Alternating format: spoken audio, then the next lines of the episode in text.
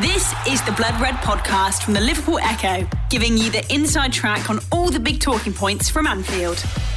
Hello, and welcome to the latest podcast from the Blood Red channel. I'm Matt Addison, and we've got something slightly different for you in the works today. A look back at a transfer that never was. Wind back to 2018, and Liverpool spent more in the transfer market than they ever had done before. Backed in part by the £143 million deal that saw Philippe Coutinho move to Barcelona six months earlier, though 75 million of that had of course been spent on Virgil van Dijk. Liverpool then went and bought Alisson Becker, Fabinho, Naby Keita and Xherdan Shaqiri for a combined total of around 170 million. But they could very easily have spent another 52 million pounds, considering of course they had been minutes away from signing French attacking midfielder Nabil Fekir. The then Lyon man had everything in place for a transfer to happen. He'd even done the signing on video with Liverpool's in house media team. But then news of a knee problem arrived and the deal was called off. Liverpool didn't move for an alternative number 10, and in fact, they've never consistently played with one since. Talk of a Coutinho replacement continues, but Liverpool have since moved down a very different tactical path, all because this transfer deal collapsed at the 11th hour. To get the lowdown on Fekir's transfer that never was, and what's happened to him and Liverpool since, I'll soon be joined by Christian Walsh, who was working as a journalist for the Echo at the time, then Spanish football writer Andrew Miller, who specialises in Real Betis, the club that Fekir plays for now. And finally, Jonathan Johnson, a French football expert, to get the view from Lyon. Enjoy. The Blood Red Podcast from the Liverpool Echo. I'm joined first by Christian Walsh, who was working on the Echo Sports desk at the time that the deal broke down. And Christian, it must have been a really weird transfer to cover. It was so close to being done, but then it was off. Yeah, I think what people forget about the Fekir deal is that it was a bit of a saga before it turned into the saga that we're talking about now. Uh, there've been weeks of back and forth. Um, Jean-Michel Aulas, the, the, the, Lyon president, he's obviously notorious for, for the way he conducts business very publicly. Know, it was becoming a real sort of tug of war between the player. Uh, we knew about his, the, well, the interest in, in Fekir um, for, for quite a while before. Um, but then, as things do sometimes with transfers, it seemed to click. Everything seemed to be um, ready. Um, everything was agreed. And as you say, very, very, very strange. Um, simply because I, have never really been involved in a in a in a football transfer where it's it's broken down at the very, very last minute. I mean, we've all seen the, the pictures that have been leaked. We've all um, you know, heard the stories about how close he was to actually being unveiled as a Liverpool player you know, for all intents and purposes, we had stories and content and back pages ready to go to herald them as as, as Liverpool's you know new new signing, that the Coutinho replacement that they've been after for six months, all of that kind of uh, all of that kind of thing, and for it to, to break down in such spectacular fashion out of the blue. Um, it happened on a Saturday night, and it came from uh, Lyon uh, on an official statement on their website. Completely flummoxed Liverpool completely flummoxed us as journalists. No, no problem holding my hands up with, with, with that one. Um, and, and and from there, it was just very much, uh, well, what's happened? Why has this happened? What's next? And it was, as you say, very, very strange, uh, very strange time for Liverpool. I think it's really interesting as well because Liverpool have moved in a completely different direction almost by accident really. They don't really have a number 10 anymore. They didn't sign anybody in his place. We praise liverpool so much for being so meticulous with their planning but this was just kind of just completely by chance really. Absolutely. It's it's interesting to, to, to think about how the team would have been with Fekir uh, compared to what happened without him. I think the, probably the, the closest comparison of a player who who was subsequently joined Liverpool is probably Shaqiri left-footed could potentially play central, but even then, it it never really felt like that was what Liverpool were, were going for with Fekir. It always felt like Fekir was a was very much a uh, the, the, the newest member of the Fab Four with Mane, Salah, and and Firmino. So it's interesting to, to think about what it would have looked like. I think it's it, it's it's an interesting angle to, to think about. You know, maybe Keita would have been a brand new signing there as well. How does he fit in with with Nabil Fekir. What does that midfield look like? Does Fabinho come in? Um, we he well he was already in, so is it is it a, Fabinho Fekir? Um, maybe Keita midfield. You know, what does that mean for Jordan Henderson? Where does Alex Oxlade Chamberlain, of course, recovering from his his, uh, his knee injury still? and he would do for the rest of that campaign. But where, where does he fit into this? Um, then you've got James Milner. So it's it's it's very very interesting um, because he was seen as a traditional number ten. There were you know whispers that he could have been a number eight for Liverpool in the in the Wijnaldum, another name I've forgotten, of course. How can you forget Gini? But you know. The whispers he could be like that. The whispers he could potentially play as a false nine um, and be a bit of a backup for Firmino that he could do something out wide. So I think his versatility was interesting. It would have been a it's an interesting experiment really of what would have happened if he would have joined. If Liverpool would have transitioned into the team that they were, because I think if if you think back to the 17-18 season, very much a team who um, you know could play on the counter attack. They broke with pace. Um, I think that's why we saw, to be honest, Alex Oxlade-Chamberlain do so well up until his injury. Um, so it's it's it's it's it's an interesting sort of viewpoint on on how Fekir would have actually fit in there. And in terms of the price as well, I mean, 52 million, that would have made him pretty much the joint third highest transfer Liverpool have ever made. I mean, this was one that they'd really gone all in for because Liverpool don't do that particularly frequently. Absolutely. Um, they, would obviously decided that they were going to strengthen, given what had happened in the season before. Um, and and they, yeah, as you say, they they, they went for it. Um, but in true Liverpool fashion, they um, similar to what happened with Van Dijk, for example, they didn't get their man. They'd identified this, this this player as somebody who could do a particular function for them. They were never going to go for the next best thing. They essentially moved on. They, I, I don't feel like they reinvested the money that summer. Um, I think there was still a lot of clamour around, well, what's going to happen now? Who's going to replace Philip Coutinho? You still haven't replaced them. Why is this happening? Um, and so for Fekir to sort of just be gone, um, that that left a you know a sort of a fifty million pounds hole, well not a hole in the pocket, but essentially still burning in the back pocket. So yeah, it's it, it, it sort of was a, a, testament of how Liverpool did business, very similar to when they couldn't get Van Dijk or well, it, you know, spectacularly collapsed in the uh, in the summer of 2017. They didn't panic. They didn't go out and spend 40 million on a player who wasn't really suited to them. They essentially bided their time and and, and, and, and probably what they then decided was the, the, the solution wasn't to, to, throw that money at, at, a player of a substandard level, but it was essentially to slightly tweak what they were doing, change the way that they played, and probably led to the team that we we sort of fell in love with over the over the past couple of seasons. So it is a very surreal sliding doors moment for Liverpool. And, in to be honest, a, period of them, you think about you know Julian Brandt instead of Mohamed Salah. Um, you, think of what happens if, if, Van Dijk does fall through and, and they never get Virgil Van Dijk. You think about Loris Karius in, in, in Kiev, and if that means that you know, Alisson Becker ends up coming that summer, it, it it is a team that has been built, um, you know, fantastically well, but it's it's certainly not been without its uh, its potential pitfalls in in that building. So um, yeah, another, another one to, to, to, write down as a, a, sliding doors moment, which Liverpool, arguably, given how Fekir has done since, he's doing okay, of course. Um, first at Lyon and then uh, Betis, but you know Liverpool have certainly come out the better uh, of, of, that deal, given that they were European champions and Premier League champions within 24 months. The Blood Red Podcast from the Liverpool Echo. Well, the transfer that never was for Liverpool a year later, Fekir moved to Real Betis for around £17 million, about a third of the money the Reds were set to part with. My next guest, Andrew Miller, covers the La Liga side, and he gave me the lowdown on how Fekir has been getting on in Spain. Overall, he's been one of the best players in the squad easily for the last two seasons. You know, I think, you know, he has an ability to, you know, sometimes it feels like just flip a switch um, and, and sort of take over a game you know, like very few players in the league really have. Um, and of course, that's been a huge boost to Betis. I think on the other hand, sometimes it can feel, you know, at times like he's maybe trying to force it a little too much, you know, trying to take on three or four defenders at any one time, you know, eventually losing possession, which is you know, particularly detrimental to a squad like Betis who are um, very susceptible on the counter. But, you know, he also has a tendency to, to hit shots from distance, you know, if things aren't quite going his way, which which can be sometimes a gift or a curse. You know, he has a he has a fantastic uh, left foot, as obviously Lyon fans will know, and, he, and he's proven that you know he does have an ability to score from those spots. But more often than not, you know, it'll go wide or over the bar, and, and sometimes it feels like a bit of a wasted opportunity. Um, you know, he struggled a little bit at the start of the season, um, but I think he ended up being one of the biggest factors in Betis securing um, Europa League football this year. So,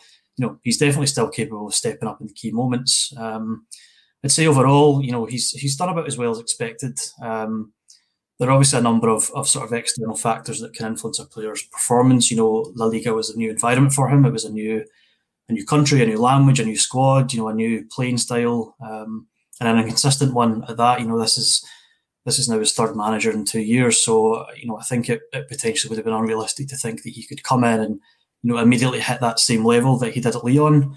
Um, but, you know, you can definitely still see that, that there's a world class player in there somewhere. How much excitement was there when he signed for Betis? I mean, he was obviously so close to that Liverpool move. Did that sort of increase the, the feeling within the fans that they'd got a, really top player here? Yeah, of course. You know, uh, uh, you know, he he was and he still is a big name in European football, and I think you know when a club in the position of Betis at that time can pull off a deal for you know a World Cup winner and arguably the prime years of his career, you know, injury or no injury or no injury. Sorry, um, you know, it's something that's guaranteed to get the fans going. You know, he joined at a really interesting time.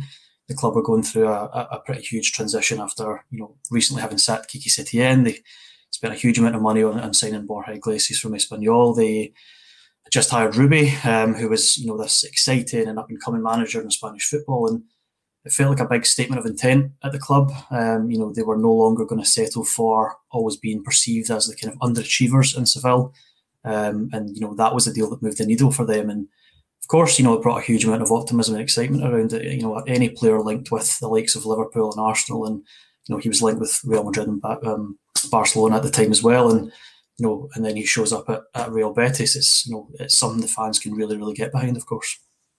Has there been any sort of signs of those underlying injury issues? That was obviously the reason the deal broke down, but it, it doesn't look like it's it's really been too bad for him. No, you know he's he, he's had a couple of muscular problems, but but nothing in comparison to his time at Lyon. You know, I think you know, if I'm not mistaken, off the top of my head, um, he's missed maybe 10 or 11 games. And, and, of course, the biggest factor in that move to Liverpool breaking down um, in 2019 was the ongoing concern around his knee and um, obviously the ACL injury that he sustained, you know, five or six years ago now. Um, doesn't seem to really have bothered him since moving to Spain. You know, his hamstrings has kept him out here and there, but you know, really he's had a, a relatively clear bill of health um, over the last two seasons and you know, of course, it's rare to find a footballer nowadays that doesn't miss a handful of games for whatever reason. And you know, I'd say Fekir falls into that category. You know, he's not, he's not. I wouldn't say he's injury prone, um, but obviously he's not perfect.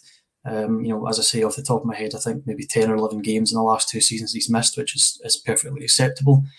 Um, you know, Betis do have a very successful and reputable medical team. I would say um, particularly in rehabilitating rehabilitating players that have gone through a more serious injury, something like an ACL. Um, so I think that's obviously been a big help to him. And you know, the club haven't haven't you know needed to rush him back. They have been careful um, to try not to re-aggravate any injuries um, that he does sustain. So I would definitely say you know the the concerns that Liverpool had previously and probably other clubs had as well. Um, you know, looking back at the last two seasons, I would say that's that's probably cleared up a fair amount of, of concern. You mentioned Real Madrid and, and, Barcelona were interested. Obviously, the reason we're sort of doing the podcast is because yeah. Liverpool were as well. But to end up then at Real Betis, it's it's not quite the, the same level of club. Yeah. I think it's it's fair to say. I mean, was it just a case of, of them seeing an opportunity? It was I think 17 million or, or so. Liverpool had agreed 52 million. Was it just an opportunity for them to get a player that maybe they wouldn't have ordinarily been able to get? Yeah, I mean, I think there was a few elements that factored into the move. You know, Betis had had just recently bought and sold Giovanni Lo Celso. You know, in the space of one season, they, they turned a huge profit on him. Um, and I think they probably viewed Nabil Fekir as a candidate to do something similar. You know, they they knew he was highly coveted by a lot of big clubs, as you say, you know, Liverpool, um, a lot of clubs in the Premier League, Real Madrid, Barcelona. You know, they knew his time at Lyon was over. They obviously saw an opportunity there to get him for a lower price. And you know, they knew that they could very much put him in the shop window potentially for a bigger move down the line. Um, and I think from the player's side, you know, he saw the Liverpool move break down very publicly. Um, and I think, you know, no matter how much self confidence or self belief you have, you know, that that that's of course is going to have an effect on your mentality. So I think potentially the prospect of moving to to one of the best supported clubs in a top, you know, three or four league, depending on your perception, um, you know, it, was a good way for him to hit the refresh button. You know, he knew he would be still playing against the likes of Real Madrid, Barcelona, Atleti, Sevilla, um, and you know he'd have a chance to show them that he was still a player um, that can perform at the highest level. And you know, I think there was probably an element of proving anyone wrong. Um, I had doubted him as well, but of course, you know, it, it, was a it was a surprise to see him move to the club. But I think it was a good opportunity to, for both sides to to sort of mutually benefit from that. Was there any sort of risk at all, do you think, with that transfer? I mean, I assume 17 million, even though it was, you know, a third or so of, of what the player was valued a little bit earlier in his career. I mean, was there still a bit of a risk? Because I suppose that's still probably quite a big sort of transfer fee for, for Betis to, to put down. Yeah, of course. And, and, you know, especially given the checkered injury history from Lyon, there, there, of course, was going to be an inherent amount of risk on the club side they do tend to be quite a careful club when it comes to finance, um, especially in you know recent years when Haro and the new board took charge. But you know this move was the the fourth largest in the club's you know what hundred year history. So um, you know immediately there's going to be a huge amount of pressure to ensure that they can make a return on that investment, both on a performance level and on a ter- sort of return on investment financial level. Um, you know they paid 28 million euros for Borja Iglesias in the same month, so um, you know, straight away the club put themselves under massive pressure to make sure that they could perform on the pitch. Um, it was the highest, you know, highest individual spending transfer window they'd ever had. So the guys like, you know, Nabil Fekir and Borja Iglesias, you know, straight away there's a huge amount of pressure there. So, you know, of course, you know, any any transfer is, is going to be a risk, but you know, if you really put yourself outside of your comfort zone and um, and break a transfer, you know, policy that tends to be quite careful, then you know, of course, there's going to be a huge amount of risk there is he a player that they've kind of built around? Is is he the, the sort of number ten, the, the key creator within the Betis team at this moment? Yeah, he's he's definitely the kind of driving force um, creatively and in the attack. Positionally, it's, it's probably been you know 50-50 either as a number ten through the middle or out on the right hand side. Um, certainly, his first season under Rubi, you know, he started most games on the right hand side of a, sort of attacking midfield three. Um, he tended to cut inside. He had sort of freedoms roam across the line and behind the striker, but you know, Betis tend to stick to a, sort of 4 2 3 1. They've got very, very high pressing wing backs. So usually when he's deployed further out wide, it, it sort of increases his defensive responsibility, which often last season it felt at times like it was really limiting his impact on the game. You know, he was he was further out of the action. He was having to cover for the wing backs when they were pushing forward.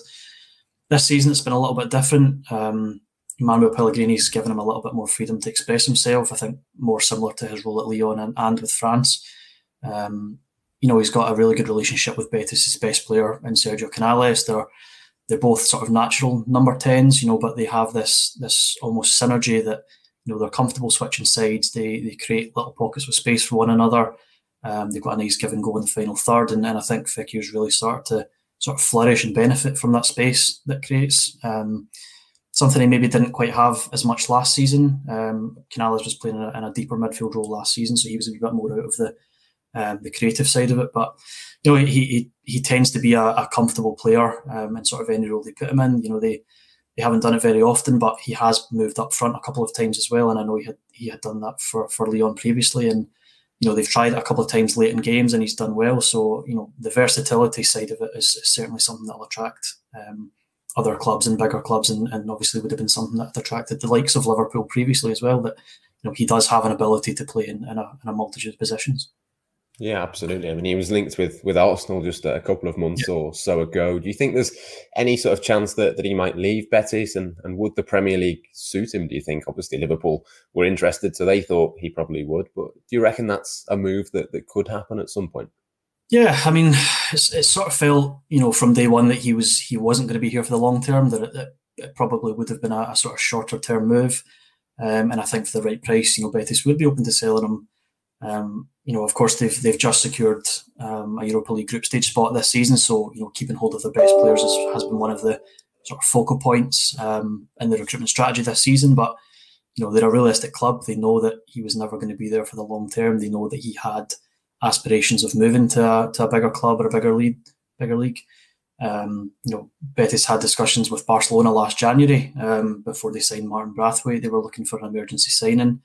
Um, they couldn't come to an agreement, but that was more down to the sort of financial mess that Barcelona um, were and are still in. But you know, I would say if he doesn't move this summer, I would probably expect um, this upcoming season to be his last with Betis. You know, as I say, he has huge aspirations of playing in the Premier League. I don't think the club would stand in his way if the right offer came in.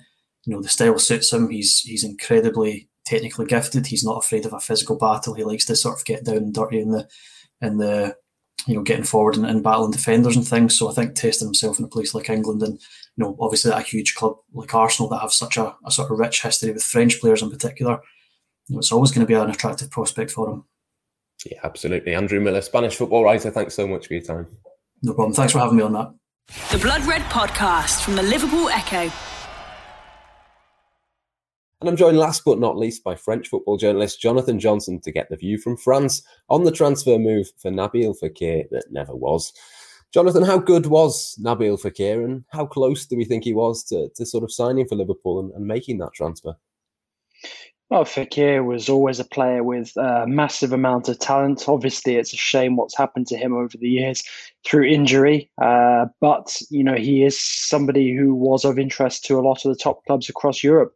Uh, and there was a time uh, where I was approached by Liverpool to talk about the player with a with a proposed move in the offing, uh, you know, which obviously never came to fruition. Yeah, I mean, in terms of the sort of position of the player, he was kind of a, number 10 really for, for Lyon. Did he play anywhere else? Because we haven't really seen Liverpool play with a number 10 since that deal broke down. Yeah, I mean, you've seen him play across the, you know, pretty much everywhere across the attack. But number 10 was, you know, his real preferred uh, position. He wasn't uh, sort of as versatile as a Houssem Aouar, who can sort of play in central midfield when he's motivated. Uh, you know, Fekir was sort of exclusively an attacking player. Uh, and although you could, uh, you know, coax some good things out of him when you played him wide, you know, I think he always needed that license to roam uh, in the middle and, you know, was very much uh, a number 10 player. Liverpool don't tend to spend huge amounts of money on transfers. You know, of late they've spent you know uh, sort of thirty to forty million quite frequently, but not really too often more than that. I mean, this was going to be a, a fifty-two million pound transfer, which is you know, it, it would have been the, the joint third highest transfer that Liverpool had ever made. I mean, was he worthy of, of that sort of fee, do you think? And, and were Liverpool right to, to be looking at him and, and thinking of him in that kind of bracket? I think without taking into uh, account the concerns over over his injuries, particularly his knee, uh, you know, he was in, in, terms of his talent, you, know, he was definitely worthy of that that sort of price tag. Uh, just unfortunately, you know, when you have those serious concerns uh, about a player injury wise, you know, it's it's then very difficult to justify that sort of uh, expenditure. I mean, especially now, you know, any sort of player with even half of the, the, the injury concerns that a player like Fekir has, you know, clubs would be pulling the plug on on that sort of deal. So for, for Liverpool to look at it even back then, uh, you know, to come so close to completing it, uh, and then to decide actually we're not quite sure if he's going to be able to handle the rigors uh, of, of Premier League and Champions League football on a regular basis. Uh, you know that that that was quite a call uh, because there were a lot of clubs interested in him at that time. But I would also say that Liverpool losing interest or that deal falling apart, uh, you know, also caused a lot of clubs across Europe to, uh, you know, think twice uh, about making a move for Fekir. And with all due respect to Real Betis, uh, a, a, club who plays some fantastic football, that's why they were able to land uh, somebody of Fekir's talent. I mentioned before that Liverpool didn't sign a, another number 10. They haven't signed another number 10 since. I mean, what does that say to you, do you think? Does it say that Fekir was just such a, a good fit and a good level that, that Liverpool decided to go for him and there wasn't really anybody else out there that they thought was was similarly worthwhile going for? Or do you think it was just pure chance that you know the, the deal broke down? They've decided to go a different way with that system and, and formation. Yeah, very possibly. You know, it could be that there was a, a change in tack in terms of the, the tactical approach. Uh, it could also be that they just felt that he was such a unique talent. Uh, you know, there, there very few sort of real out and out number 10s, uh, you know, in the game, or there are fewer and fewer now. Uh, and, you know, Fekir on his day when he's fit and in form is one of those players. So I think it was definitely the opportunity to, to, to land somebody like him. I mean, Lyon, they're a big, big club uh, in France, but obviously they've been up against it the last few years, particularly as PSG have been so dominant domestically. You know, Lille have, have encouraged uh, the domestic competition with last season's title win. But uh, you know, Lyon still sell uh, a lot of their top uh, youth academy talent. So when somebody, uh, you know, that gifted, that technically brilliant comes through the ranks, uh, it's normal that the, so many European clubs are interested in potentially signing him up. And I think it was just the fact that he was such a, a, a gifted player uh, in such a, a, unique position. Uh, you know, and it was really an, an, opportunity that couldn't be refused until they were made aware of uh, his injury record. I mean, there was some quotes from him recently about the Liverpool move breaking down. He said, "If you surround yourself with the wrong people, it comes off badly on you." I mean, there has been some suggestion that maybe it wasn't just the injury problem that put Liverpool off. Do you have any idea if there was maybe some other reason that, that possibly the, the deal broke down? Because I mean, just looking at those comments, it, it seems slightly odd that it would just be the injuries and, and then he'd come out and, and say something along those lines. Yeah, I mean, I definitely think that the injury aspect of it was played up a lot. Uh, you know, I, I've seen moves go ahead uh, for players with bigger injury histories than than Nabil Fekir. Uh, but there's also been questions asked in the past about the entourages of some of the players who have come through the ranks um, at Lyon. I mean, it's not exclusive to Lyon. You know, there's a lot of players who have come through various clubs. I mean, look at Adrien Rabiot, for example, coming through uh, at PSG everybody's spoken a lot about his mother's role in his career and you know people thought it would go away when he moved to Juventus and then you know just last week it kind of flared up again with France exiting Euro 2020 and his mum playing quite a vocal role in the in the stands so you know I definitely think that this is something that we have seen before and probably will see again uh, in French football where you know the people surrounding Fekir uh, you know were not necessarily the kind of people that a big European club like Liverpool would, would necessarily want to get involved in. You know, Karim Benzema has been in major trouble in the past uh, because of people that he's been associated with growing up in Lyon. Uh, similar has been said of Houssem Aouar as well. Uh, and the the mental impact that, that those people around him have had uh, in the wake of a, of a of a big transfer deal falling through. And in terms of the injuries itself, if we assume there's at least an element of, of truth in that side of it, was there a history of injuries at Lyon? And uh, it doesn't seem to me like since he's gone to Real Betis, there's been a lot of injuries. It, it kind of felt like it was a risk that, that Liverpool didn't feel they could take, but maybe if they had have taken it, it would have been all right. Yeah, I mean, I, like I said earlier, I think that the injury side of things was really played up a lot. Uh, you know, there's always been question marks about his consistency, uh, discipline as well. You know, he is prone to picking up cards. Uh, you know, but I think it's that capricious uh, nature of his his form. Uh, you know, that will be one of the biggest uh, turnoffs. And I think when people saw, you know, how he pretty much down tools when when moves in the past have, have not you know come off uh, that's that that's definitely a big alarm bell uh, you know for for some big european clubs. And perhaps it was a combination of all of that uh, you know that prompted liverpool to to pull the plug so so late in the day and just finally, then, I mean, Fekir would have been pretty much the like for like replacement for Felipe Coutinho, who'd obviously gone to Barcelona. I mean, those would have been pretty big boots to fill. He's maybe not quite lived up to expectations whilst he's been in Spain. Do you think he would have been capable of replacing Coutinho had Liverpool got that transfer right if, if they'd have gone for it?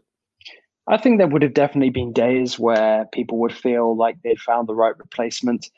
I'm just not sure that he would have been able to perform at the consistent level that would have been expected of him. You know, I have doubts that he would have relished the physicality of the Premier League and the speed of the game. I, I actually think that, you know, had he really thought more about the move and, you know, had a lot of interest not being killed off uh, with that Liverpool move falling through, that actually perhaps a slower uh, European league like in Italy might have suited him better, uh, you know, because it puts less uh, emphasis on those physical sides of the game uh, and would allow him to, to delve more into the technical side of his game in you know which he is extremely gifted at. Uh, so obviously things haven't worked out quite as hoped uh, with Betis, but also at the same time, you know, Betis now under Manuel Pellegrini is sort of coming into a new uh, a, a, new era. Uh, you know, they're they're looking to get themselves back into on, to the towards the top reaches of the European game, and perhaps Fekir can can play a part of that. Just the frustrating thing, and you know, it was the same for Lyon fans. It'll be the same for Betis fans now. Is that he is not a player, you know, who you can guarantee to get eight out of ten top quality performances out of. It's more sort of a four out of ten, five out of ten, uh, you know, best case scenario. Yeah, absolutely. One that we'll always look back on and wonder what if it had happened, but of course it didn't. Jonathan Johnson, thank you very much for your time. I won't keep you any longer, but really appreciate your insight there. Absolute pleasure. Thanks for having me on. Interesting stuff. Well, it just goes to show that even when it looks like it's completely done, you do need to wait for that Melwood lean, or Kirkby lean, as it would be these days. Nabil Fekir was the man who nearly signed for Liverpool, and how differently things might have panned out since then had he signed, we can only speculate. What we do know is that Liverpool's formation and their style would have been completely different, and it just goes to show really that even at a club as well run and as thorough as Liverpool, sometimes the best plans are those that come about completely by accident. That's all we've got time for here, though, on the latest Blood Red podcast. Thanks to all of my guests for their brilliant insight. And thanks to you, of course, too, for watching and for listening. Until next time, though, I've been Matt Addison, and it's goodbye for now. You've been listening to the Blood Red podcast from the Liverpool Echo.